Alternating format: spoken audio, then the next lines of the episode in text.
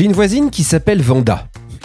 Elle a 74 ans, elle est née en Pologne, et malgré le fait qu'elle vive en France depuis plus d'une trentaine d'années, elle continue d'avoir un accent qui ne trompe pas sur ses origines.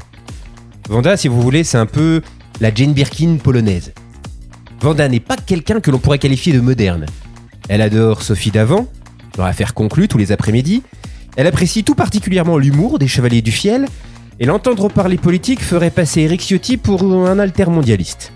Pourtant, quand on se croise, que je sors de chez moi avec un t-shirt raborant le S de Superman ou le logo de Batman, Vanda, elle me lance toujours avec la facétie qui est la sienne et qui lui appartient.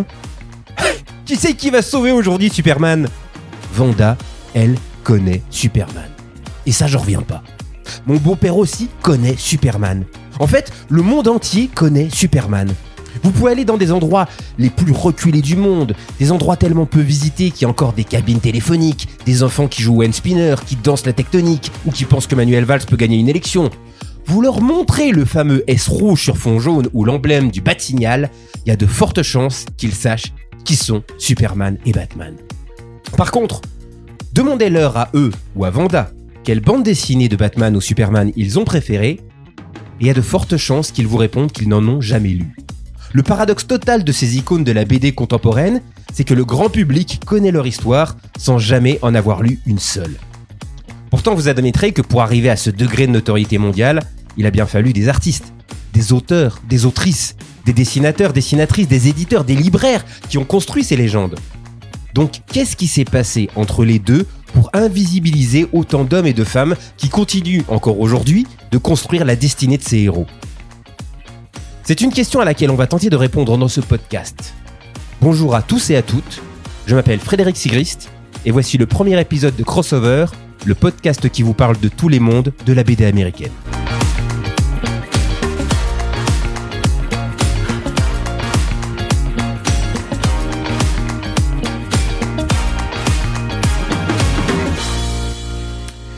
Et pour ce premier numéro, je suis on ne peut mieux entouré. J'ai à mes côtés Anna Casalis. Bonjour. Bonjour. Alors, vous travaillez à la librairie Pulps à Paris. Tout à fait.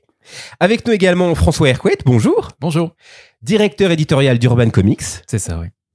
Et enfin, Yann Graff. Bonjour. Bonjour. Vous êtes éditeur freelance, traducteur et rédacteur.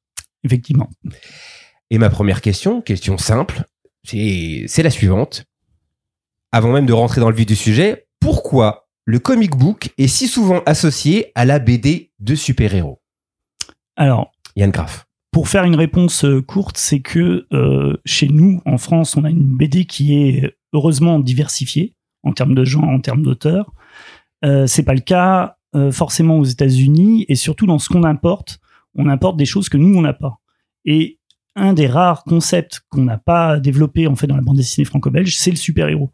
Donc du coup, il y a ce côté à la fois exotique et ce côté inédit pour les lecteurs, en fait, d'aller chercher un concept qui n'existe pas chez nous, qui n'est pas vraiment développé. Est-ce qu'il y a une raison euh, qui explique que le public français euh, est, peut-être euh, moins créatif sur le domaine du super-héros? Alors, faudrait revenir, je pense, à, la façon dont on conçoit les histoires en France. C'est peut-être qu'on a un regard un peu plus ironique, en fait, sur ce qu'est un héros. Parce que ce qui se, rapproche un peu le plus euh, d'un héros à super pouvoir chez nous, c'est Astérix. Donc, on est quand même loin de euh, Thor ou de Captain America en termes de représentation graphique, puis même en termes de narration, on est beaucoup plus dans l'humour, dans la parodie. Et je pense que c'est ce qui explique un peu pourquoi, euh, voilà, en, France, en franco-belge en tout cas, on est moins porté sur l'aventure euh, avec ce genre de, de personnage. Anna Casalis, euh, vous travaillez dans une librairie spécialisée dans la bande dessinée américaine. Est-ce que ce sont les super-héros qui se taillent la part du lion? Alors, ce sont effectivement ceux qui attirent beaucoup de nouveaux lecteurs. Par contre, les lecteurs installés, et alors moi encore une fois, je suis dans une librairie spé comics, donc mes lecteurs ont la notion de la pluralité de la de la BD américaine. Les lecteurs installés vont partout, que ce soit chez Marvel, chez DC, dans les indés, euh, les petits labels, ils vont partout.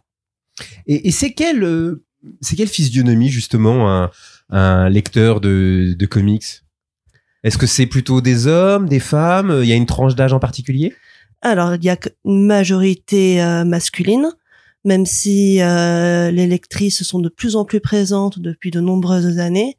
Et par contre, effectivement, le lecteur typique installé de comics, c'est l'homme la cinquantaine, la soixantaine qui a grandi avec Strange, Titan, Nova et qui est vraiment à la recherche de. euh, On avait dit qu'on parlait pas de moi. Mhm. De- qu'on avait On avait dit qu'on parlait pas de moi. Euh, oui, donc celui qui perd ses cheveux. Oui. Ou qui les a perdus il y a longtemps. Euh, voilà, qui sont vraiment qui n'ont jamais quitté cette, cet univers et qui ont euh, toujours ce plaisir euh, total euh, de retrouver ces, ces personnages.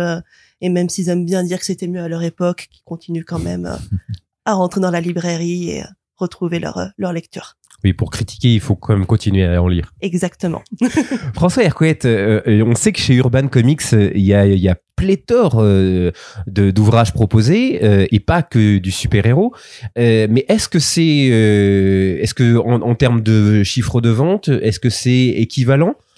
Ben, oui, je pense que le, le, le commentaire de Anna se reflète assez bien sur, enfin, reflète plutôt les, le, la réalité de notre marché. C'est vrai qu'on a, on rentre d'abord par le super-héros dans- quand on parle de BD américaine et on peut ensuite rayonner vers, vers d'autres genres et surtout le, ce que moi je vois, le, la manière dont ça peut fonctionner en termes de capillarité, c'est qu'on va avec le super-héros, on va avoir accès à, à donc toute cette euh, parfois ces premiers contacts avec la BD américaine, on va surtout rentrer en contact avec des auteurs. Et via les auteurs ensuite, c'est des auteurs qui vont pas forcément faire toute leur carrière chez euh, chez Marvel ou chez DC et ensuite ben si on a accroché sur la euh, la caractérisation de Batman par Grant Morrison par exemple, on pourra aller voir ce qu'il a fait ailleurs euh, que ce soit chez Vertigo par exemple, donc on sera peut-être amené à en parler mais également en indé donc quand on parle de Image Comics, Dark Horse, tous ces éditeurs qui sont qui ne sont pas les deux gros que sont Marvel et DC, eh bien il existe en fait aussi toute une, une myriade en fait d'éditeurs qu'on dit indépendants euh, qui voilà qui pour le coup complètent énormément le spectre de, de ce que la BD américaine peut peut peut, peut produire. Et comment on explique euh, que justement ces super-héros euh, très colorés euh, on- sont un peu devenus avec le temps euh, l'arbre qui cache la forêt? Je pense qu'on est on est sur un, phénomène de société. C'est vrai que ce que disait Yann, c'est qu'on est sur un produit d'importation. C'est ce qui a été imp- importé en premier historiquement et de manière massive. Et c'est vrai qu'à partir de là, bah, on va dire que les le, comics est devenu en fait un, synonyme de de, de super héros. Alors c'est quelque chose que nous on essaye en tant qu'éditeur de de, ben, de diversifier, en tout cas de d'étendre un petit peu l'acception même du terme comics. Donc j'ai cette formule de, de toujours dire comics un genre pluriel parce que c'est vrai que moi je dis un comics par exemple, donc c'est une déformation. Mais l'idée c'est vraiment à chaque fois de bah, de, de prouver que en bande dessinée américaine, il y a ou en comics, il y a des il y a autant de genres qu'en manga. Maintenant, on le sait, on sait plus, on sait qu'on n'est plus uniquement euh, réduit au, au shonen ou, ou, ou shoujo quand on parle de manga.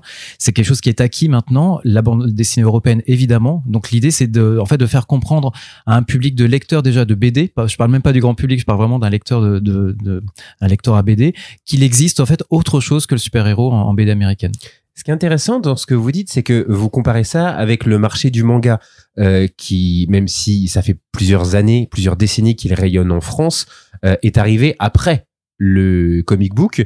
Et donc, est-ce qu'il y a un travail qui a été fait plus rapidement sur euh, le manga que sur le comic book, qui fait qu'on reste encore euh, au- au- auprès d'un certain public Ah. euh, dans une forme de d'inconnu Ouais, alors je pense, je pense qu'il y a culturellement, il y a eu des, euh, des vecteurs qui ont un peu aidé, et même certains n'ont pas aidé, notamment à l'implantation des comics en France. C'est vrai qu'il y a eu, mais je, là je, je vais parler aussi sous le contrôle de, de Yann, qui historiquement sera plus euh, plus précis que moi, mais on est, euh, on va dire à la fin, à la fin de la, Seconde Guerre mondiale, les années 50, le euh, la cette ce mouvement en fait qui a existé, ce mouvement culturel de US Go Home, en gros quand le Charles de Gaulle a, a dit en fait arrêter, enfin quand, quand en gros les, le, le plan Marshall, donc l'ordre des Américains a servi à reconstruire l'Europe, euh, De Gaulle considérait que bah, en gros le- la France n'avait pas pour vocation de devenir en fait un protectorat ou en tout cas une une, euh, Une succursale des États-Unis. Donc il y avait vraiment tout ce mouvement culturel de rejet de ce que de tout ce qui était américain. Hum, Voilà, malgré en gros la charge euh, émotionnelle et le lien qu'on pouvait avoir avec avec euh, nos, nos libérateurs quand même. Mais je pense que tout ce qui en gros rappelait trop le- le- le- l'impérialisme américain, en tout cas tel qu'il pouvait se développer, à savoir au hasard un personnage qui porterait littéralement une bannière sur son costume comme Captain America ou quelqu'un qui représenterait l'American Way of Life comme Superman à l'époque, ça a été en fait, ça, je pense que ça a cristallisé une, une volonté de d'indépendance des, des Français, au moins au culturel à ce niveau-là. Et je, je sais pas si Yann, tu veux compléter euh, sur le. Bah, les deux, euh, comment dire, les deux grands censeurs des comics américains euh, dans les années 50 et 60, c'était à la fois le Parti communiste et euh, euh, les associations religieuses, main dans la main, pour euh, censurer euh, d'une même manière euh, les BD fois. américaines. Euh, donc oui, c'est qu'il y avait déjà euh, voilà ce, ce, ce rejet puis ce regard un peu euh, regarder avec méfiance en fait le concept du surhomme parce que historiquement aussi le concept du surhomme euh, ben voilà était marqué du saut de ce qui s'était passé pendant la guerre pendant la Seconde Guerre mondiale même si effectivement le concept de super-héros arrive aux États-Unis euh, dans la même période en fait que euh, ben, la, montée vers la Seconde Guerre mondiale et que c'est deux manières en fait de s'approprier ce même concept de façon complètement différente. D'ailleurs, c'est Jim Steranko qui notait très vite que les auteurs étant pour la plupart juifs, euh, créateurs de, super-héros, reprenaient des symboles euh, qui étaient utilisés par les nazis. Par exemple, le super soldat qui est blond aux yeux bleus, euh, Joe Simon et Jack Kirby en font Captain America. Donc quelqu'un qui va sur la couverture du premier numéro de Captain America quand même donner un coup de poing à Hitler. De la même manière, Will Eisner reprend les uniformes des SS pour faire les Black Hawks, un- une équipe d'aviateurs qui combat les nazis. Euh, Il y a une manière en fait de, de une espèce de judo symbolique en fait de reprendre De se les, réapproprier les voilà, codes. Ouais. Et, euh, et ce, ce- cette compréhension, on l'a pas forcément en fait quand on voit ça extérieurement des années après la Seconde Guerre mondiale. Donc, ce qui explique aussi la méfiance par rapport à, euh, au, au- au concept en fait de, de super-héros. Et puis pour parler un peu de la légitimité de- du, du comic book et des super-héros, le, le problème entre guillemets, c'est que la plupart des, des comics sont publiés en kiosque. Et le kiosque, c'est pas les albums. Donc du coup, c'est jugé comme étant euh, de la sous bande dessinée La sous-sous-culture. de la sous-sous-culture, voilà, euh, jusqu'aux années 90, quand on commence à avoir euh, voilà, beaucoup de, de publications en album. Et c'est intéressant parce que c'est c'est exactement nous ce qu'on a pu vérifier même quand on parle à des éditeurs espagnols, allemands ou italiens de, de, de super-héros, en gros qui publient également d'ici. C'est qu'en fait, ce sont des marchés où le- l'album cartonné est arrivé très très tard en fait, beaucoup plus tard qu'en France où nous on a eu toute une génération d'éditeurs qui ont eu cette euh, au milieu des années 80 qui ont eu cette intu- intuition de publier euh, Dark Knight Returns ou, euh, ou Les Gardiens, donc Watchmen en format cartonné, donc un album vraiment de bande dessinée, euh, euh, on va dire presque presque normal. Et c'est vrai que ce sont des marchés, donc d'autres marchés européens n'ont pas connu du tout ça. Et ce qui fait que cette, euh, on voit encore, euh, ils ont encore eux de leur côté beaucoup plus de travail que nous à faire, parce que le, le, le comics de super-héros notamment reste en fait euh, reste euh, identifié comme une lecture pour enfants. Donc en gros, puisque ça n'était disponible qu'en kiosque, et du coup le format, le réseau même de distribution de ces aventures-là, bah, a euh, correspondé en fait à un âge. Les adultes ne se rendaient pas en kiosque acheter leur- leurs albums de BD. Alors, ce qui est intéressant, c'est que euh, dans ce que je comprends, c'est que le, le, le médium qui lui a permis euh, euh, une certaine popularité, c'est-à-dire le, le fait d'être acheté en kiosque euh, sur le continent européen, c'est aussi paradoxalement ce qui a euh, créé un plafond de verre en termes de crédibilité du médium. Bah, je pense qu'il y, y a effectivement cette. euh, Enfin, je- moi, j'ai pour exemple euh, direct mon oncle qui, euh, qui, alors ah, déjà à mon, à mon époque dans un collège de campagne lire des comics, c'était, j'étais, j'étais un extraterrestre. Mais alors lui, ça c'est encore de 30, 30 ans avant, c'était, euh, c'était très très mal vu déjà de lire de la BD, mais de lire de la BD américaine, c'était, ouais, on était au banc de la société. Alors, la question qui nous concerne aujourd'hui, c'est pourquoi Superman, Batman et Wonder Woman sont si connus mondialement sans que ça soit corrélé à un album ou à un arc particulier? Euh, Anna Casalis, est-ce que euh, des fois, à Apple, vous voyez débarquer quelqu'un qui, euh, qui, qui, qui vient, qui vient chercher une BD de Superman, mais sans trop savoir comment ça, se- ça se présente, euh, où ça se trouve Ça, ça arrive très régulièrement, notamment au niveau des fêtes, mais pas que. Quelqu'un qui entre dans la librairie et qui dit je voudrais lire du Superman, je voudrais lire du Batman, ou je voudrais offrir du Batman à quelqu'un qui n'en a jamais lu. Et moi, la première question que je pose toujours, il n'en a jamais lu, mais est-ce qu'il connaît le personnage? Et systématiquement, la réponse est oui. Il a vu les films, les dessins animés, il a joué au jeu. Donc c'est la personne en fait est rentrée dans le comics sans lire du comics en fait. Le- les personnages sont tellement iconographiés euh, partout qu'ils connaissent les personnages avant même d'avoir ouvert le livre. Et donc ça leur a ouvert du coup la la, la curiosité. Ils nous dit ok, moi ce personnage je l'ai kiffé là là là. Où est la source? Et est-ce qu'il y a toujours Ouais. euh, cette réaction qu'on Ouais. peut euh, entendre chez des, des, des, des gens qui Mm. euh, se, se réfrènent à, à, à sauter le pas pour Mm. lire du, du comic Mm. book, à dire ah ouais mais je sais pas par où commencer, euh, il y en a trop. Alors quand les gens découvrent que le personnage a été créé il y a 50 ans, 60 ans, etc., ils, alors déjà ils tombent de haut, ils tombent de haut et surtout le concept que j'ai déjà eu la question, est-ce que c'est la même histoire depuis le début? Je l'ai beaucoup eu celle-ci. J'ai dit, bah non, en fait il y en a eu. euh, on, du coup, on se retrouve à expliquer le concept d'arc narratif, de, euh, de, de reboot, euh, de, de, de tout ça. De multiverse. de multiverse. Je ne vais pas jusque là pour. si je veux qu'il Ouais, je veux revienne, qu'il je, reste. vais pas jusque là. Je comprends, je comprends, je comprends. Mais euh, mais oui, je veux dire, ils sont euh, quand je leur dis que le personnage existe depuis 1939.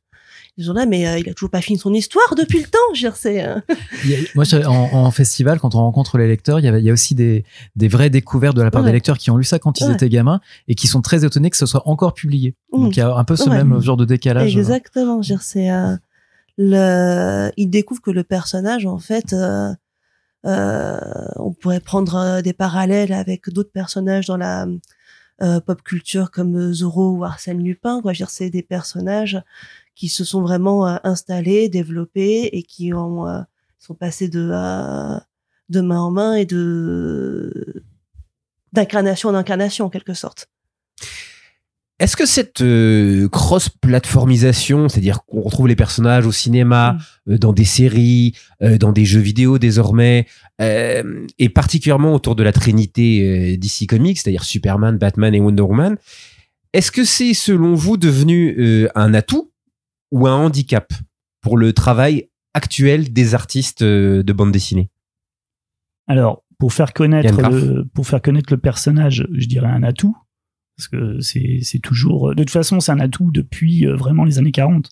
C'était même un peu le but des, des éditeurs de, de DC Comics, c'est-à-dire de transposer le, le, le personnage de, de Superman ou de Batman dans ce qu'étaient à l'époque les serials, dans, dans ce qu'étaient les films animés euh, de l'époque. D'ailleurs, il y a énormément d'éléments de Superman qui viennent d'autres médias. La Voilà. kryptonite, c'est apparu à la radio. Ouais, ouais, ouais. Le, ben le, le feuilleton radio a eu une grosse importance en fait en termes de de, de création, puisque oui, effectivement, il y a eu euh, la kryptonite. Jimmy Olsen aussi vient de là.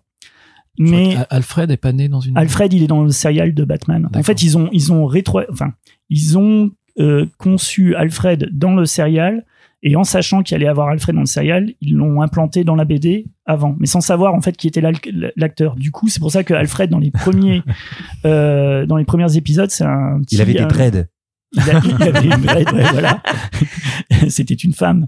Et euh, du coup, euh, euh, non, non, il est, il est en surpoids, il est peu, il est plus petit. Et du coup, euh, quand ils ont choisi l'acteur, il y a un épisode pour expliquer qu'il va euh, en cure faire euh, de l'amaigrissement et il revient, il a une moustache et en fait il a la tête de l'acteur. Mais par contre pour les auteurs, c'est euh, comment dire, ça peut être euh, ça peut être un handicap parfois et en même temps ça peut être une bénédiction. Par exemple, je vais prendre l'exemple le plus euh, le plus parlant, c'est la mort de Superman. Euh, techniquement, dans les bandes dessinées à l'époque de la mort de Superman, il aurait dû avoir le mariage de Lois Lane et Superman. C'était ce que les auteurs de BD avaient prévu. Ils avaient vraiment prévu une histoire sur euh, un an qui amenait le mariage de Lois Lane et Superman. Manque de bol, la série Lois et Clark commence la même année. Les producteurs demandent aux auteurs non, vous pouvez pas faire le mariage alors que on débute nous la relation dans la série télé. On fera le mariage en même temps, c'est-à-dire dans quelques saisons. Ah oui, c'était spoiler alerte, quoi. Donc ils sont obligés d'attendre pour le mariage. Ils se, retour- se retrouvent en conférence de, de, de rédaction avec tous les auteurs et qui sont là. Bon bah voilà, tous les plans tombent à l'eau. C'est-à-dire les plans qu'ils ont pour les six prochains mois tombent à l'eau. Et là il y en a un qui dit bah on a qu'à le tuer. Et ils font la plus grosse pitié, en histoire. ouais, en fait c'était une blague. Alors ils expliquent que c'était une blague qui sortait à chaque année pour euh, voilà qu'est-ce qu'on fait cette année avec Superman? Et il y en avait un qui sortait à chaque fois on a qu'à le tuer. Et là le, problème c'est qu'ils étaient tellement coincés que euh, ils ont dit bah ouais on le tue. Et en fait ils ont préparé planifié une une histoire qui se déroule sur un an.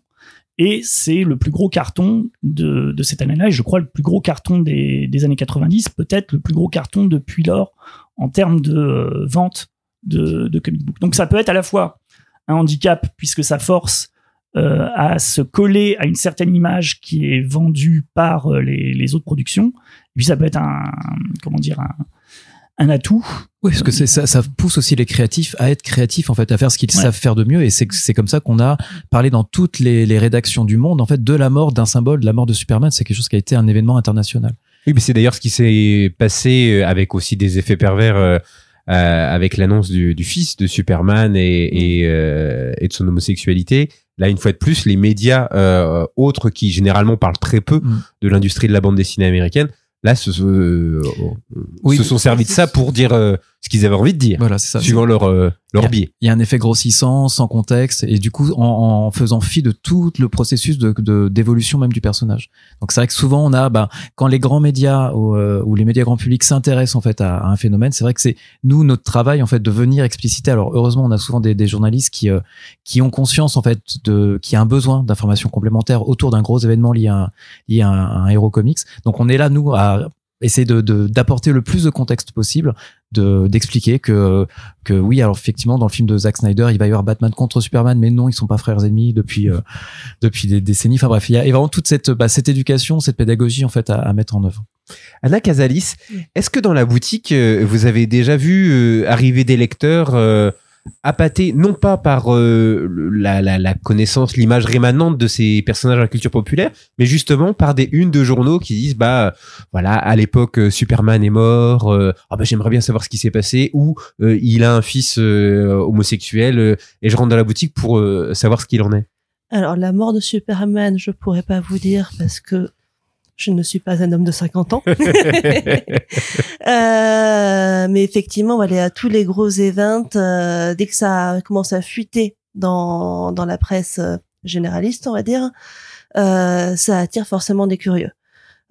Surtout que, comme disait François, ça peut être mal mal représenté. Donc moi, effectivement, quand il y a eu tous les numéros sur John Kent, j'ai vu des articles Superman est homosexuel. Là, non, c'est son fils. Il est bisexuel. Ce n'est pas le même personnage. Il a, il a repris le costume à ce moment-là, mais ce n'est pas le Superman Clark Kent euh, historique. Donc voilà, il y a tout ce travail de, de recontextualisation, d'explication. Et puis ça, donc ça, du coup, ça permet vraiment à ce que les gens s'intéressent à pourquoi pas. Donc du coup, je vais essayer de lire ou surtout pas, ce n'est pas du tout mes valeurs.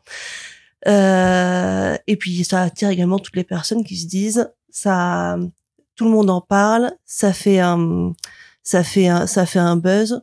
Je vais aller acheter le numéro. Peut-être que dans 10 ans, il vaudra plus cher. Ça. Donc c'est un véritable effet sur les ventes quand même. Ah oui, oui, complètement. Un numéro, euh, les numéros, le numéro du mariage euh, avorté de Batman et Catwoman ou celui de Kitty et Colossus chez Marvel, tous ces numéros-là avec un événement majeur ou même l'apparition d'un nouveau personnage, euh, là je pense à Spider-Boy récemment chez Marvel ou Punchline euh, il y a quelque temps chez DC. Dès que les gens sentent qu'il y a un personnage ou un événement qui a vocation à, à faire une différence de manière globale dans l'histoire. Il repense à toutes les personnes qui avaient acheté le Strange numéro 1 à l'époque et qui l'avaient très bien conservé. Ça attire forcément tout ce public-là, en plus des lecteurs, on va dire, intéressés par l'histoire. Donc quoi qu'il puisse se dire euh, par les vieux lecteurs ou les vieilles lectrices Mm. sur les, les forums, Mm. ces, ces events, euh, euh, Qu'il soit bon ou mauvais, si ça fait parler, ça fait vendre. ça fait vendre. Alors, question évidente, mais euh, on a trois stars, trois icônes, trois dieux vivants de papier, euh, Batman, Superman, Wonder Woman, euh, la Trinité d'ici. Mais est-ce qu'ils ont effectivement eu droit au meilleur récit? Yann Graff? Alors, euh, je vais me faire beaucoup d'amis, mais je pense que Batman les bat d'une longue tête. Mais c'est évident, en fait, c'est c'est évident même dès le début que Batman euh, intéresse les meilleurs auteurs, même dans les années 40. Même de la part des éditeurs, j'ai l'impression que dans les éditeurs, ils vont chercher euh, dans les années 40 les meilleurs scénaristes et les meilleurs dessinateurs. En tout cas, les dessinateurs les plus intéressants de l'époque. Je pense à Jack Burnley, qui est un dessinateur qui a un style très très réaliste. Il fait à la fois Superman et Batman mais Batman, on va carrément lui confier euh, les pages du dimanche, donc qui sont les pages qu'on trouve dans les grands journaux, les grands quotidiens. Donc euh, c'est euh, la BD qui est la plus lue, euh, beaucoup plus que les comic books, qui sont quand même avec un tirage moindre qu'un quotidien de voilà des, années 40. Euh, et puis il y a le fait que au fil du temps, en fait c'est un cercle vertu- vertueux. Il y a des auteurs qui vont remanier Batman et qui vont inspirer d'autres auteurs. Vous allez avoir Denis O'Neill et Neil Adams dans les années 70. Denis O'Neill, c'est le parrain de Frank Miller chez Marvel, c'est-à-dire c'est l'éditeur qui lui a tout appris. Frank Miller refait euh, Batman avec le Dark Knight dans les années 80. Euh, toutes les versions de Batman inspirent Bruce Timm et Paul Dini pour la série animée de Batman et ainsi de suite. Euh, Aujourd'hui, Sean Murphy fait le White Knight. Ça s'appelle le White Knight parce qu'il y a eu le Dark Knight avant. C'est voilà, c'est il y a il y a cette euh, ce ce cercle virtueux qui qui se crée. Superman a été plus beaucoup plus protégé en fait du point de vue éditorial du type. Euh, c'est notre Mickey Mouse. On peut pas en faire. euh, voilà, il y avait une règle par exemple dans les années 90 euh, l'éditeur en chef qui était Paul Levitz, en fait, qui était le publisher, disait que les auteurs qui étaient sur Superman ne devaient pas être plus connus que Superman. Donc il mettait, en fait, il y avait Ça limite, hein. voilà, il n'y avait pas pas possibilité pour une superstar d'être sur les titres réguliers Superman. Euh, et le, le pour Wonder Woman, alors là c'est plus compliqué parce que Wonder Woman, euh, euh, pour avoir lu tout Wonder Woman jusque dans les dans les années 80, on va dire que les premières années c'est un vrai comics d'auteur parce que c'est vraiment très particulier la création de Wonder Woman. Il se trouble avec euh, William Moulton Marston. voilà. Et William Moulton Marston, c'est un auteur qui est déjà très âgé par rapport aux auteurs de comic book qui ont plutôt la vingtaine dans les années 40. Lui, il a déjà la cinquantaine et il meurt au bout de quelques années. C'est-à-dire en 48, il meurt.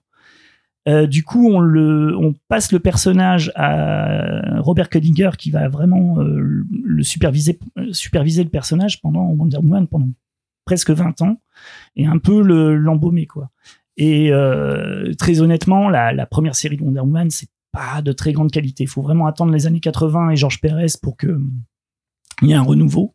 Depuis, c'est plus intéressant, mais du coup, euh, c'était un peu le Détroit, c'est un peu la, la lanterne rouge pendant longtemps. Et puis, ça a changé au fur et à mesure des voilà des, des 10, 20 dernières années. François Hercouet, euh, de ces trois euh, stars comme ça, est-ce que euh, chez Urban, il y en a vraiment une qui tire son épingle du jeu? Je pense que j'ai la réponse. Je pose la question, mais j'ai déjà la Celle réponse. qui aurait attiré les meilleurs dessinateurs, les meilleurs scénaristes. Oui, effectivement, Batman a, a cette, euh, cette cote de popularité qui explose tout et en plus qui, je pense, rentre en résonance avec ce qu'un lecteur français ou une actrice française peut attendre. C'est que je pense qu'on a aussi un, euh, on va dire que l'American Way of Life, c'est un truc qui nous parle culturellement beaucoup moins que le fait de douter de son prochain, comme peut le faire Batman.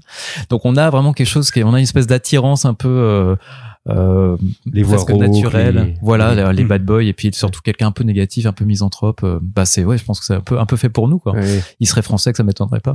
Bah, d'ailleurs, il a été à un moment donné.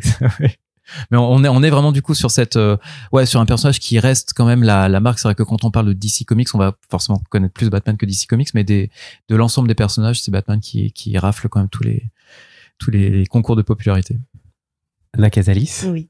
est-ce que ça se traduit aussi euh, en, en termes de, de vente euh, dans la librairie? Les gens demandent plus de Batman que de Superman ou de Wonder Woman? Euh, on va être honnête, Wonder Woman, on me la demande jamais. Jamais. Euh, et Batman, je sais que je veux... Alors, moi, c'est un personnage que j'apprécie euh, énormément, donc euh, de toute façon, je prends plaisir à le mettre en avant.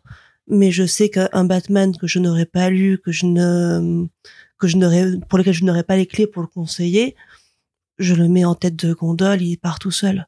Je veux dire, c'est, euh, alors, le lire pour en parler va débloquer évidemment plus d'attrait et de euh, et de de succès mais même sans sans ça on a déjà une base qui est acquise quoi qu'il arrive les euh, les aficionados euh, de Batman ils seront toujours fidèles au poste Donc les meilleurs récits, oui, mais particulièrement pour Batman. on, on- on peut, on peut quand même, euh, enfin, relativiser aussi les, Mm. ou, ne- comment dire, nuancer un tout petit peu. C'est Ouais. vrai qu'on a euh, une image préconçue de Superman. Enfin, pour prendre du coup le, le, le, Oui. contraire de Batman, Mm. c'est qu'on a l'image du Boy Scout, parfois impérialiste américain, parfois Boy Scout complètement naïf. Donc en gros, il gagne jamais.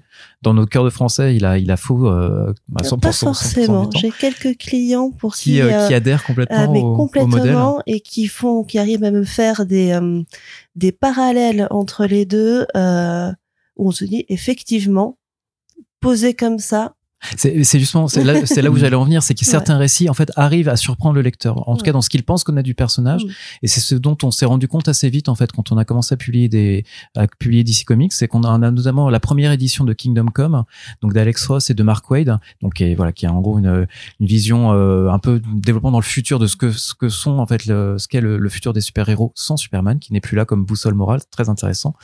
Euh, et en fait, on avait fait le choix d'une couverture sombre. On a vraiment un, un Batman qui est crépusculaire, qui est dans un espèce de clair-obscur. Superman, oui. pardon, merci. Avec le S rouge. Exactement. On ne voit quasiment que le S puisque ça, la tête de Superman est plongée dans, dans l'ombre. Et on a ici une vision qu'on a, enfin, qu'on a rarement vue. En tout cas, que le lecteur qui pense connaître Superman, et c'est pas pour moi parce qu'il est trop, euh, trop naïf, ben, va se dire, mais pourquoi est-ce qu'on a un Superman gravissime, en fait? Pourquoi est-ce qu'on Mm. se retrouve avec, euh, en gros, quelqu'un qui n'a, qui ne devrait craindre rien, enfin, jamais craindre pour sa vie? Pourquoi est-ce qu'il se met, du coup, à être dans une posture un petit peu de doute? Et là, tout de suite, on s'est rendu compte qu'il y avait un, un attrait supplémentaire. Il y a aussi le, le, le Superman Red Son. Parce que le Superman Red Son, je sais que, par exemple, ma belle-sœur qui ne lit absolument pas de, De Mark comics- Millar. Mm. Ouais, Mark Millar, Dave Johnson. Mm. Et euh, euh, ma belle-sœur qui ne lit absolument pas de, de comics, même quasiment peu de BD. J'avais ramené une fois l'album et elle a commencé à le lire parce que sur la couverture, il y avait Superman avec le, le symbole de la faucille et du marteau Mm. à la place du S. Et en fait, simplement de changer ça, de, de, de, de, de changer ce, en fait, changer l'impression qu'on a du, du héros. Effectivement, on pense que c'est Mm. la représentation de l'impérialisme américain. Là, il représente le communisme. Pourquoi? Donc déjà, il y a, il y a un produit d'appel et il y a une question. Et, euh, et finalement, ce qui est intéressant en plus avec ce récit, c'est que Marc Millar, il fait peut-être un des meilleurs récits de Superman tout court, avec le personnage euh, qui est pas tellement éloigné en fait de ce qu'il fait en fait au niveau des États-Unis, de- enfin dans, dans le contexte américain. Mais oui, t'as as un effet miroir qui fait en fait se questionner, enfin nous questionner en fait, et remet en cause une idée reçue. Et je pense que c'est là, quand on arrive en fait à créer la curiosité tout simplement, euh, que bah, on crée du coup l'attrait et l'interrogation et qu'on se retrouve parfois malgré soi à acheter du Superman. Mm. Et c'est moi, en- enfin peut-être que je prends un petit peu d'avance sur sur sur le futur, mais c'est ce que j'attends notamment d'un d'un d'un faiseur et d'un créateur aussi, c'est James Gunn. C'est j'attends beaucoup la manière dont il va pouvoir interroger en fait le, le personnage et le faire, je je, je l'espère en tout cas découvrir par une nouvelle génération de personnes qui n'ont jamais lu, alors que ce soit de la BD américaine ou même un comics de Superman. Et parce qu'il y a une, une sorte de tendance ces, ces dernières années à, euh, à rendre la figure de Superman maléfique parce qu'on se rend compte qu'il est plus utile en tant qu'antagoniste euh, qu'en tant que héros. Et euh, que ce soit par le jeu vidéo euh, Injustice Ouais. ou même The Boys, euh, qui est une variation sur euh, Ouais. avec le, le personnage d'Homelander, le, le personnage de, de, de Superman. Euh, mais c'est vrai qu'en vieillissant, en tant que lecteur de comic book, moi, j'ai commencé, comme beaucoup de lecteurs français, Mm. du côté de Batman. Mais en vieillissant, aujourd'hui, je peux le dire, je préfère Superman parce que euh, je me suis rendu compte que par rapport à son cahier des charges de base, il est plus difficile d'être Superman que d'être euh, Batman tel qu'il est écrit. Mais ce qui est intéressant, c'est que la, la question se posait à la fin des années 70. Alors moi, je, je suis assez vieux pour être de l'époque où Superman était beaucoup plus populaire que Batman. J'aimais Batman avant que ce soit cool. Mais euh, à, la fin des, à la fin des années 70, ce qui était intéressant, c'est quand il y a eu le premier film de Richard Donner, ils étaient dans la même situation. C'est-à-dire que c'était la décennie vraiment de la désillusion pour les États-Unis. Il y avait le Watergate, il y avait la fin de la guerre du Vietnam. Euh, personne s'attendait à ce que les années 80 soient euh, meilleures que ce qui que ce qu'ils avaient connu. Donc du coup, il y avait une défiance par rapport à ce que représentaient les États-Unis et même euh, au niveau international. Et là, on fait un film sur ce qui est peut-être le symbole le plus américain. Et ils reprennent en plus une vision de l'Americana. C'est-à-dire qu'il y a beaucoup de scènes qui se passent à la ferme, vraiment au, fin fond de l'Amérique. Et en faisant quelque chose qui est, euh, comment dire, honnête, optimiste et en fait très premier degré, ils ont cartonné. Et en fait, ils ont redonné une nouvelle vision à euh, ce, ce, ce personnage, un nouveau public euh, à ce personnage, alors qu'ils étaient effectivement dans les mêmes euh, dans le même questionnement que ce qu'on a aujourd'hui, c'est-à-dire de se dire dans un monde qui est aussi pété que le nôtre, comment est-ce qu'on peut avoir un personnage aussi optimiste que, que Superman? Alors restons sur Superman. Anna Casalis, si jamais il y a un lecteur qui vient comme ça dans la boutique et qui veut découvrir, euh, évidemment c'est subjectif, mais Oui. le meilleur récit euh, de Superman, qu'est-ce que vous lui proposez? Alors, euh, je viens toujours avec deux trois, euh, deux, trois idées. Parce que je n'aime pas donner un seul récit à la personne et dire lisez ça. Il faut que la personne ait le choix. Euh, donc évidemment le Red Son. Le Red Son, c'est toujours euh, fonctionne toujours énormément. Et puis j'aime faire commencer les gens par des one shots et par par des séries. Quelqu'un qui commence du comics, je, je lui lisais plusieurs one shots pour appréhender le style, voir ce qui vous plaît avant de vous lancer dans des séries longues. Euh, donc du coup le Red Son, quand le pitch fonctionne immédiatement à chaque fois, ou alors le euh, All Star Superman de euh, Jeff Lubb et, euh, et Tim Sale, qui est un très très très bon début en soi et qui fonctionne toujours très bien. Qui met l'accent justement sur le côté Ouais. euh, bah, homme du Midwest de, Ouais, Clark, euh, tout en rondeur d'ailleurs. Le Ouais. Superman for All Seasons. For All For All Season, Seasons, pardon, le, Ah, mais le, le- Star, oui, c'est, oui, euh, c'est le For All Season le Star, c'est le euh, Quakey. Qui est un excellent récit qui est un excellent récit dont j'avais prévu de parler un peu plus loin et j'ai mâché Mais mes mots. t'avais envie de en parler maintenant. le For All Season, ouais, tout à fait. Donc là, ça serait les trois. Euh, Redson, alors, Sale et euh, Et, euh, et euh, alors le All Star, non, le All Star, effectivement, je le, je le conseillerais pas en première lecture. Je, je le ferais partir. hein, mais Il faudrait d'abord avoir un petit, euh, un petit bagage avant, avant de partir sur, euh, sur les bizarros et sur, euh, et sur euh, les sur la- radiations du et soleil, du etc., soleil, les Voilà, kryptonites. les différentes kryptonites. Non, ça, c'est, ça sera pas une première lecture. Euh, par contre, effectivement, il y avait également. Je suis désolée, je cherche mes notes. Euh, oui, évidemment. Donc, euh, alors, ce serait pas forcément du pur Superman, mais quelqu'un qui veut commencer du DC, je peux également mettre le New Frontier dans ses mains, qui est toujours, je pense, un, Monsieur un Darwin des- Cook.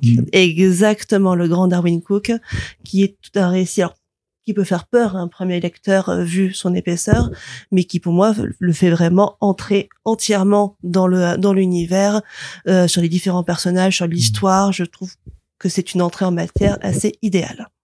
François Hercouet?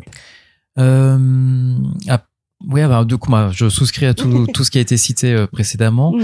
Euh, un titre, moi, que j'avais beaucoup aimé, c'était le Superman Identité secrète de Ouais. Kurt Busiek et Stuart Mm. Timonen, qui part en plus d'un- d'un d'un concept qui est assez intéressant. En plus, euh, euh, Kurt Busiek a également exploré la même thématique pour euh, pour Batman. Donc ça rend on a deux deux euh, deux livres qui sont qui sont assez euh, assez cousins et ce principe c'est qu'en fait on a un jeune un jeune garçon, un jeune Kent en fait et qui dont les parents ont trouvé assez rigolo de l'appeler Clark puisqu'il arrête pas de lire des comics et du coup ça on, on- il va développer en fait presque par défaut cette euh, cette gémellité en fait avec avec le personnage euh, qui est euh, enfin qui est un personnage de fiction hein, dans son dans son univers. En tout cas c'est vraiment notre réalité et Superman n'existe qu'en bande dessinée.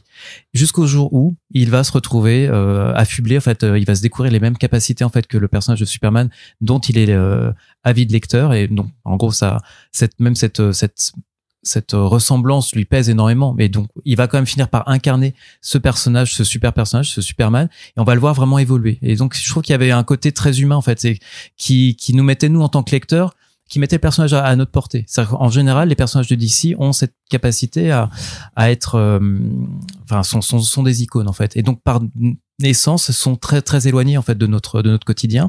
Et je trouve que Kurt a, a, a vraiment distillé de l'humanité en fait dans ce récit-là, vraiment une proximité que j'ai rarement vue euh, ailleurs. Yann Grapp Alors, euh, tous les choix qui me viennent en tête ont été prononcés, sauf peut-être euh, le. Alors, l'avantage, c'est que Urban l'a publié en album, c'est le Superman d'Alan Moore. Euh, Superman a fait en fait, euh, Alan Moore pardon, a fait trois épisodes sur, euh, Superman. Ouais, c'est un peu notre Superman, ouais. En tout cas, pour DC, ça fait 30 ans que c'est le Superman. Oui, mais il, il est, il est reparti sur sa planète. hein. il est veut reparti plus en entendre parler, Il a hein. mais il a laissé tellement d'idées que il- il- il- voilà, c'est encore fructifié. c'est encore euh, voilà. Euh, mais donc cet épisode, dans il y a un épisode dans cet album qui est, euh, je crois, un de mes épisodes préférés de, de Superman. C'est euh, ça s'appelle, euh, enfin c'est euh, qu'offrir à, à l'homme qui a déjà tout. Et c'est l'anniversaire de Superman. Euh, Batman et Wonder Woman, donc c'est intéressant parce qu'il y a la Trinité. Et je crois que c'est même une des premières occurrences en fait où on, admet un peu cette Trinité dans le dans comment dire dans les récits de, super-héros. Arrive à la forteresse de solitude de Superman avec des cadeaux. Et en fait, ils s'aperçoivent que Superman est déjà hypnotisé par une espèce de plante qui est attachée à lui. Et en fait, c'est un cadeau, euh, entre guillemets, que lui a fait son ennemi euh, Mongul, qui est un tyran euh, intergalactique. Et ce, cette plante, en fait, le plonge dans un rêve où il n'a pas quitté Krypton.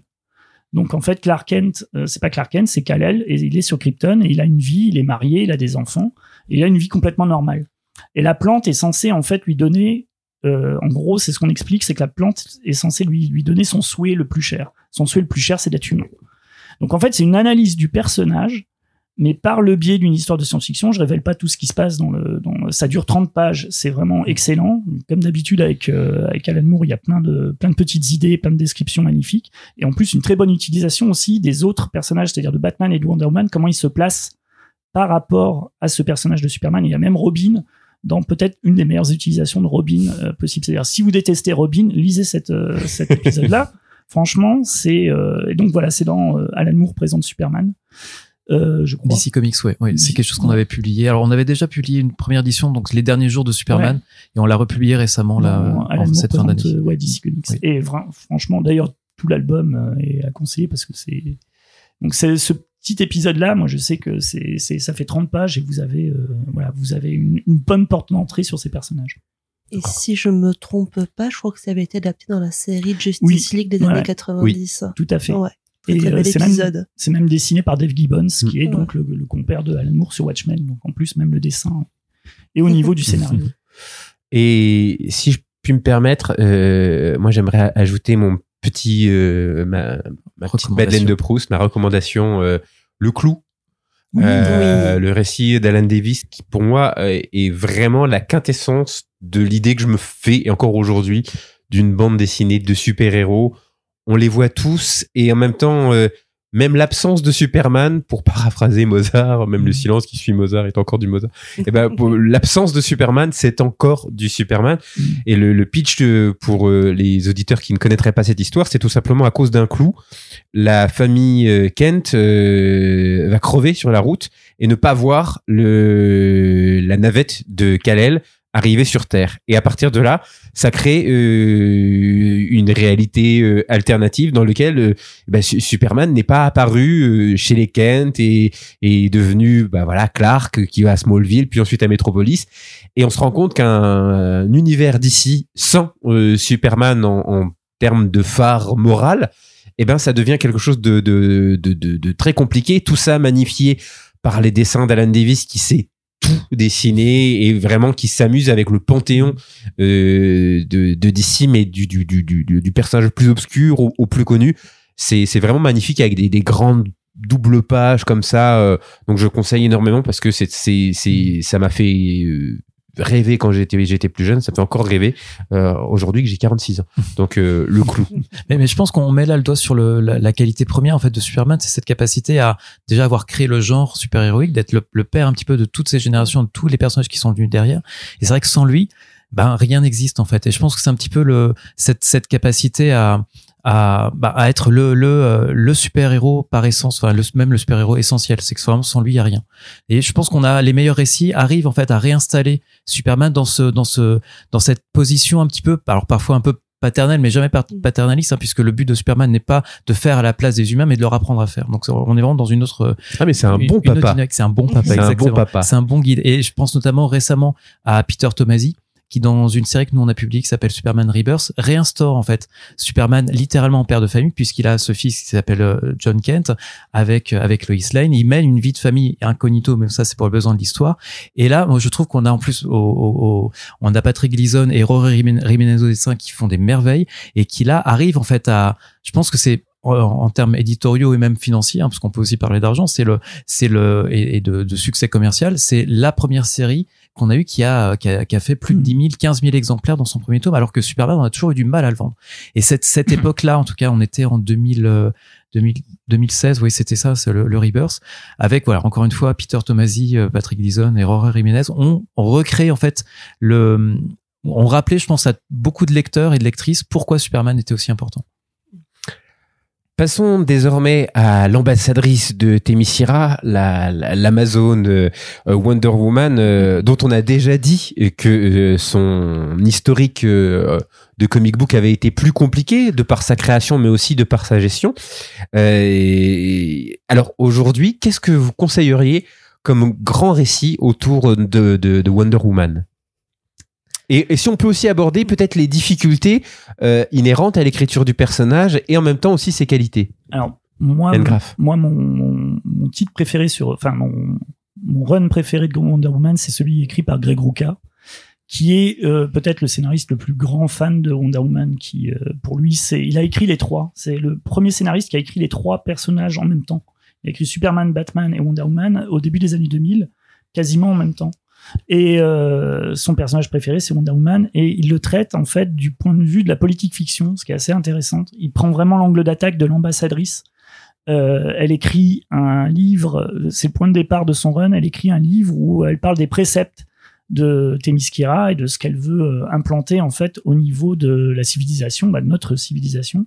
Et du coup, ça engendre plein de débats. Donc en plus, c'est donc c'est une histoire qu'il a écrite au début des années 2000 qui est encore plus d'actualité aujourd'hui puisque voilà on parle de débat médiatique de, de la position en fait de voilà de, de, de chacun. Et il y a aussi l'interventionnisme euh, de Wonder Woman dans des pays en guerre. Donc ça c'est aussi intéressant parce que euh, le personnage de Wonder Woman il est vraiment rattaché à la Seconde Guerre mondiale. Il a été créé dans le contexte de la Seconde Guerre mondiale. C'est-à-dire qu'il y a effectivement le côté euh, polyamour de, de William Moulton Marston, donc qui était dans un dans un trio amoureux et qui était euh, qui avait un point de vue féministe. Alors le point de vue féministe Particulier. particulier et qui aimait bien le bondage aussi. C'est pour ça qu'elle a un, lasso euh, en or. Donc voilà, il y a tout ça qui, qui alimente le personnage, mais surtout le contexte de la Seconde Guerre mondiale qui est vraiment euh, important puisqu'elle naît le même mois où les États-Unis sont attaqués à Pearl Harbor et elle porte les couleurs du drapeau américain. Donc plus encore que Superman, elle représente une certaine, euh, comment dire, euh, un, cer- un certain hégémonisme américain. Et euh, il y a ce, paradoxe-là. Et ce qui est intéressant, c'est euh, à partir de Mark Wade sur Kingdom Come, il y a ce paradoxe tout le temps. C'est-à-dire que c'est une guerrière, mais elle prône la paix. Elle porte les couleurs de, de- des États-Unis, mais en même temps, elle a une vision globale. Euh, c'est voilà, il y a tout ce paradoxe en fait dans ce personnage, et c'est quand on utilise, moi je, trouve ce paradoxe qu'on est le plus intéressant avec plutôt que d'en faire une héroïne d'heroic fantasy comme certains l'ont fait. Mais euh, voilà, c'est c'est je trouve que là il y a il y a il y a quelque chose et rares sont les auteurs qui l'ont qui l'ont qui l'ont bien représenté. Anna? Eh ben, c'est également mon run préféré de Wonder Woman. Euh, Yann, du coup, a dit quasiment tout ce que je voulais dire. Euh, mais je vais trouver deux, trois choses, choses supplémentaires. Euh, je trouve que Wonder Woman n'est jamais plus intéressante que quand on s'intéresse justement à sa dimension politique et non pas super-héroïque. Là où, contrairement à ses deux compères de la Trinité, euh, elle n'a pas d'identité secrète à part une très brève période. Euh, c'est un personnage public et politique. Elle est ambassadrice et avec tout ce que ça implique. Et, euh, et je trouve que justement, les moments où on met ce, euh, toute la partie super-héroïque de côté et qu'on s'intéresse à son rapport du coup euh, aux États-Unis, à son statut, euh, à ce qu'il implique, ça rend des euh, choses extrêmement intéressantes et euh, beaucoup plus que d'autres choses. Et euh, le premier, euh, tout début de Greg Rucka, il y a toute la partie de Likitaya qui est vraiment où euh, elle se retrouve à devoir euh, euh, à devoir euh, protéger une jeune femme euh, d'une sorte d'asile politique au final et, et, et tout ce que ça va impliquer vis-à-vis de Themyscira, vis-à-vis des États-Unis, vis-à-vis de l'ingérence de Batman, ça va apporter des questions vraiment très intéressantes et c'est à ce moment-là que le personnage, je trouve, se, de, se révèle. Si, si vous voulez même un, un, François mar- Hercouet un marqueur visuel Ouais. de, de, de ce récit Themyscira, Ouais. c'est la, la tête de. Superman écrasée Ouais. par le talon en fait de Wonder Woman. Mm. Donc c'est forcément une vision qui, qui marque. Et si je dois faire de la réclame, ça c'est Greg Roca présente euh, Mm. Wonder Woman tome 1. Qui d'ailleurs est actuellement en attente de réimpression, n'est-ce pas? Oui. Et là, tout d'un coup, il y, a eu- il y a eu une rougeur qui est. C'est parfait. oui, oui, oui, oui. oui. On en voit ça après. François Hercouet? Euh, de mon côté, alors je suis moins. euh, Enfin, je souscris encore une fois. hein, je trouve qu'on est, on est, on est raccord. Effectivement, Greg Rucka a fait un, sur le personnage de Wonder Woman, comme sur beaucoup de personnages féminins, ça fait un super travail. Euh, moi, je, je suis plus vers le côté. Alors, je dirais popcorn, mais pas tant que ça. C'est le Wonder Woman Dead Earth. Ah, bah, de- c'est celui que j'allais citer. Ah bah je suis désolé. Oui. Non, non, mais, euh, Daniel Warren Johnson Oui. et euh, qui en fait qui est assez intéressant dans sa jeunesse puisque euh, enfin outre les qualités graphiques et narratives de de, Johnson, je trouve qu'il y a il y avait ce côté de il l'a dit en fait en interview où en fait il connaissait pas trop le personnage. Il avait euh, compulsé un peu rapidement le run de George Perez qui est un autre grand auteur dans les années 80 sur le personnage, mais sans euh, pour lui Wonder Woman n'avait pas de avait pas de il y a pas d'affect en fait. Il avait par contre une une, une euh, comment dire une image personnelle en tout cas une, une interprétation personnelle. Et c'est encore une fois la force des icônes de DC c'est que sans les avoir forcément beaucoup lues on, on, sait les réduire en fait à leur essentiel. Et en fait ce qu'il a réussi à faire dans ce récit qui est un récit de fin du monde donc post-apocalyptique où euh, Wonder Woman se réveille d'un sommeil où elle elle n'a pas été témoin en fait de la de l'apocalypse. Par contre tout le reste de l'humanité quasiment y est passé également les plus humains des super-héros à savoir euh, à savoir Batman en premier lieu puis on le découvre ensuite d'autres euh, d'autres de ses compères et elle va se retrouver elle comme la comme le guide en fait d'une humanité. Encore une fois, avec, euh, elle va retrouver aussi ses sœurs qui auront un peu évolué. Euh, donc elle va se retrouver aussi euh, un peu déchirée entre ces deux cultures, entre ben en gros soit enfin suivre les préceptes de son peuple Amazon ou au contraire devenir en fait le guide dont l'humanité a besoin pour pour pour survivre. Je te laisse compléter du coup parce que je pense que c'est un. Mais euh, c'est précisément pour ça que, euh, pour toutes les raisons euh, que vous venez d'invoquer, que j'aime ce, ce ce récit, mais aussi pour ce qui pour moi est le la grosse pierre d'achoppement de Wonder Woman, c'est que c'est un personnage que l'on qualifie très rapidement de féministe, mais on, on l'a dit, un féminisme qui a quand même pour origine un fantasme euh, masculin et qui fait que je trouve qu'elle se confronte toujours euh, euh, ce plafond de verre pour le personnage c'est que elle, elle fait 1m90, elle est plus grande, elle est plantureuse, etc. Ambassadrice de paix, mais en même temps extrêmement badass. Et donc, en fait, elle est un petit peu comme... Bah, comme le personnage de Barbie, c'est-à-dire prisonnière de son enveloppe de départ, et il y aura fallu un film euh, et tout un euh, pour la déconstruire et tout d'un coup se dire ah ok le personnage peut aussi être ça et je trouve que c'est le travail qui est fait dans Dead Earth euh, où en fait elle est débarrassée de ces oripeaux qui sont finalement des des des, des oripeaux qui datent d'une autre époque et, et on s'intéresse à vraiment ce que ce que peut être Diana avant même d'être Wonder Woman. Ça, dans Dead Earth, je trouve qu'on le, on, le retrouve bien. Et, et c'est aussi ce qui fait que j'ai l'impression quelquefois qu'aujourd'hui, euh, l'autre euh, héroïne, enfin, je mets des guillemets euh, autour du terme héroïne, qui a pris le relais de ce féminisme chez DC Comics, c'est Harley Quinn. Parce que Harley Quinn, en tant que ex d'un d'un mec toxique comme le Joker, qui tout d'un coup euh, découvre l'amour avec euh, Pamela Isley, euh, Poison Ivy et tout ça, et qui en même temps bah peut se faire des soirées avec ses copines, aller manger n'importe quoi sans penser forcément au look qu'elle va avoir ou au genre de choses, a amené une vision du féminisme qui est plus grande, qui englobe plus de monde et qui parle peut-être plus. Donc j'ai l'impression en fait que tout d'un coup, ce, ce rôle qu'avait Wonder Woman au fur et à mesure, elle se l'est fait presque prendre par Harley Quinn qui assume mieux le, féminisme du 21e siècle que que elle qui l'incarne euh, tel qu'on pouvait l'imaginer dans Working Girl euh, euh, voilà femme des années 80 oui, et puis même, euh, je, je, repense euh, que ce soit à Dead Earth ou même le personnage d'Harley Quinn, quand tu parles même du physique, en fait, dont elles arrivent à se, à se défaire, ces, ces, ces, ces physiques ultra normées qu'on peut connaître dans les comics de super-héros, des, des fantasmes, en gros, des dessinateurs et des lecteurs. Euh, on est quand même là, notamment sur Dead Earth, avec le style de, de, Daniel Warren Johnson. Elle n'est pas du tout dans ses canons euh, physiques euh, fantasmés. et Harley Quinn tend aussi, du coup, bah, depuis notamment ses, ses, son deuxième film, on va dire le film Harley Quinn et, et, les Birds of Prey, on arrive du coup à un personnage qui se libère de ce carcan dire que c'est le premier, hein, parce oui. que Suicide Squad, euh, c'est, on va pas. Mais effectivement, on, a du coup cette évolution et oui, je j'avais jamais vraiment fait non plus le, le, le, un lien de parentalité ou de filiation entre Wonder Woman et, et Harley Quinn, mais oui, c'est, c'est assez intéressant.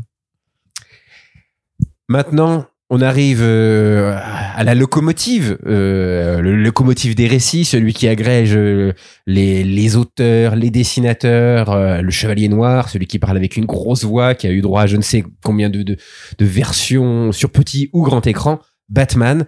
Donc, quel est selon vous l'artiste, auteur ou autrice qui ont le mieux cerné le chevalier noir? Yann Graff. C'est dur.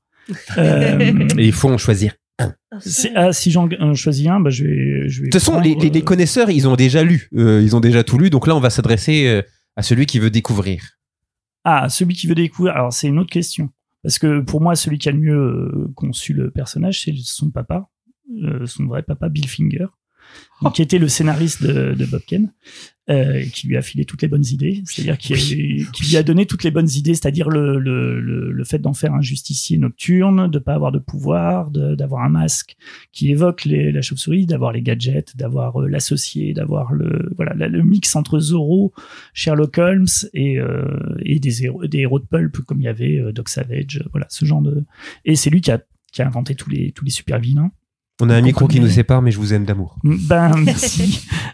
Non mais je- en plus je trouve que c'est un très bon scénariste euh, pour l'époque, c'est-à-dire euh, euh, quand on replace dans le concept, dans le contexte.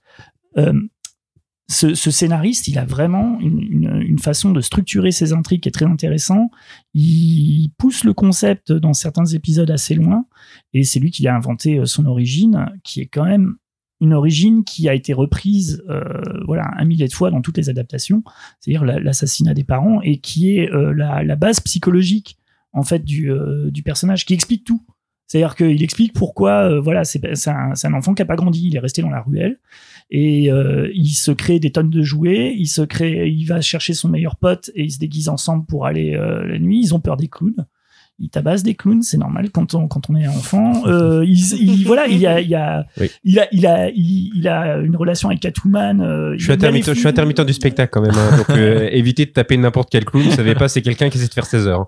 Ju- juste ceux qui sont maniaques avec des, des- voilà habillés en, en mauve et qui On qui a tous des mauvaises journées, Yann. On a tous des mauvaises voilà, journées. qui empoisonnent les réservoirs et euh, ouais c'est c'est c'est ça. Et euh, après si on veut effectivement les, les, les, un auteur pour rentrer dans le comment dire dans la dans la mythologie bon il y a forcément le, le, plus euh, le classique qui est le plus accessible c'est le Batman année 1 puisque c'est simplement un polar avec euh, avec Batman. Et que Frank Miller a vraiment capté euh, voilà l'essence du personnage mais avant ça il y avait aussi Denis O'Neill il y avait euh, voilà il y a Steven Gellhart et Marshall Rogers il y a plein de plein d'auteurs. Mais si je dois en garder un pour moi c'est Bill Finger parce que c'est lui qui a qui a inventé toutes les qualités que l'on connaît aujourd'hui à, à, à ce personnage.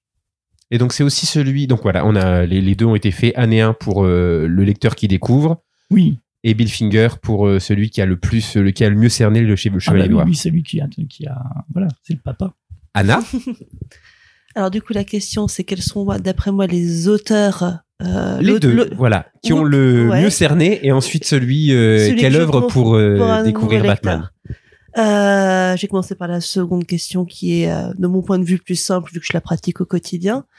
Quelqu'un qui arrive et qui veut découvrir Batman. Euh, donc, comme je disais tout à l'heure, moi, je propose que des one-shots pour commencer. Ça va être évi- évidemment année 1. Euh, parce que début de Batman, début de Catwoman, début de Harvey Dent, double face, arrivée de Jim Gordon, ça place vraiment les personnages, l'iconographie, euh, c'est le début parfait et c'est le et c'est un excellent polar. Ou alors moi je vais partir sur le long Halloween, Ah, autre grand classique parmi les classiques qui qui à titre personnel en plus a été un de mes premiers comics également. Euh, donc je ne fais que repasser la balle que m'avait donné mon libraire de quand j'avais 16 ans. Euh, et qui je trouve également polar extraordinaire et pour quelqu'un qui veut découvrir Batman, ça lui donne toute la galerie parce que voilà, chaque mois un nouveau vilain, 12 chapitres, 12 vilains, ça permet vraiment au nouveau lecteur d'avoir toute la galerie des personnages qu'il doit connaître pour rentrer dans l'univers Batman. Et puis parce que Jeff Leb et Tim Sale, je les aime d'amour. Et pour le scénariste euh, ou artiste qui aurait Ouais. mieux, le mieux cerné, Euh... C'est compliqué. J'ai envie de dire Miller, mais je ne suis pas tout à fait d'accord avec moi-même non plus. Parce qu'il y a il y a à boire et à manger. Euh, du coup, je vais peut-être partir sur Jeff Lubb, mais euh, parce que je ne vois pas de défaut. François Hercouet Euh, moi, je re- alors je pense à un, un- un auteur, un scénariste qui euh, qui a qu'on a d'abord connu, je pense, en, en animé, Mm. en animation, puis ensuite qui a, qui a comme fait un Mm. petit peu de un petit peu de comics, c'est Paul Dini. Paul Dini, alors en plus qu'on a eu la chance nous de, de rencontrer, avec qui on a pu devenir euh, devenir copains. Donc c'est vraiment littéralement euh, rentrer en contact avec. On dit qu'il faut jamais rencontrer ses idoles, mais là, je trouve qu'on a, on y a tous gagné. Et c'est aussi quelque chose qu'on a pu faire euh, et, qu'on a pu partager à la dernière édition de la Paris Comic Expo pour ceux qui étaient. C'est que Paul Dini a pu rencontrer son public. En gros, il s'est rendu compte à ce moment-là de, de, de toutes les générations en fait de lecteurs et de lectrices qui avaient, euh, qui avaient en fait dans le premier contact avec Batman était sans doute euh, Batman la série animée puisque voilà, il en était scénariste euh, pendant pendant une très longue période. Et on arrive ici à quelqu'un qui a une, qui a une intelligence euh, émotionnelle, une intelligence humaine de compréhension du personnage qui, euh, bah, qui nous a rendu en fait un Batman euh, aimable, enfin dans la mesure de ce que Batman peut produire comme émotion. Mais on arrive vraiment avec ce, ce, ouais, ce personnage qui, euh, qui, est, qui est quand même plein, plein de, plein de, plein de doutes. Et je trouve que c'est quelque chose qui a été très bien mis en image par Timm, mais, mais vraiment dans la, la psyché même du personnage, Paul Dini a fait un travail vraiment remarquable et qu'il a pu retranscrire, alors, no- notamment dans un, un premier livre qui serait assez simple euh, à prendre en main, ce serait le Batman Mad Love, qui résume un peu à la manière dont Alan Moore a pu dans Killing Joke résumer en une trentaine de pages l'essentiel de la relation entre entre Batman et le Joker. Eh bien, Paul Dini et Bruce Timm qui est au dessin, en fait, arrivent pareil dans une peut-être en 40 pages à résumer à, avoir une nouvelle lecture sur non pas forcément le duo que forment le Joker et Batman, mais sur le trio amoureux, sur le triangle amoureux du euh, du Joker qui poursuit euh, qui poursuit Batman de ses avances, mais c'est Harley Quinn qui est amoureuse du Joker donc elle va. Enfin bref, on a ici vraiment un espèce de, jeu de chat de la souris qui euh, bah, qui fait en fait qui modernise énormément en plus les bah, les les rapports entre les deux les deux vieux ennemis en ajoutant bah, cette leur création leur créature à savoir Harley Quinn qui est là on parlait tout à l'heure de la de l'apport des, autres médiums hein, dans la, mythologie de certains personnages chez DC ben Harley Quinn a été créée dans la série animée. Et puis ensuite il y a eu cette incarnation dans dans Mad Love qui est ouais en plus un bouquin qui est super fun qui est rapide qui est court à lire qui a très bien enfin qui a, y a pas de, y a pas de faute de goût. Enfin c'est un truc qui est qui est vraiment intemporel. Et puis pour ceux qui veulent creuser un petit peu le, boulot de Paul Dini en dehors de l'animation il y a on a sorti une, série qui s'appelle Paul Dini présente Batman et qui là encore euh, nous euh, alors qui, est drôle parce que ça va reprendre un petit peu une histoire de Jeff Loeb qui s'appelle euh, Silence donc Batman Silence. Et il va sur, sur les, les bases de, de la fin de Batman Silence bah, lui-même construire un petit peu son, son run.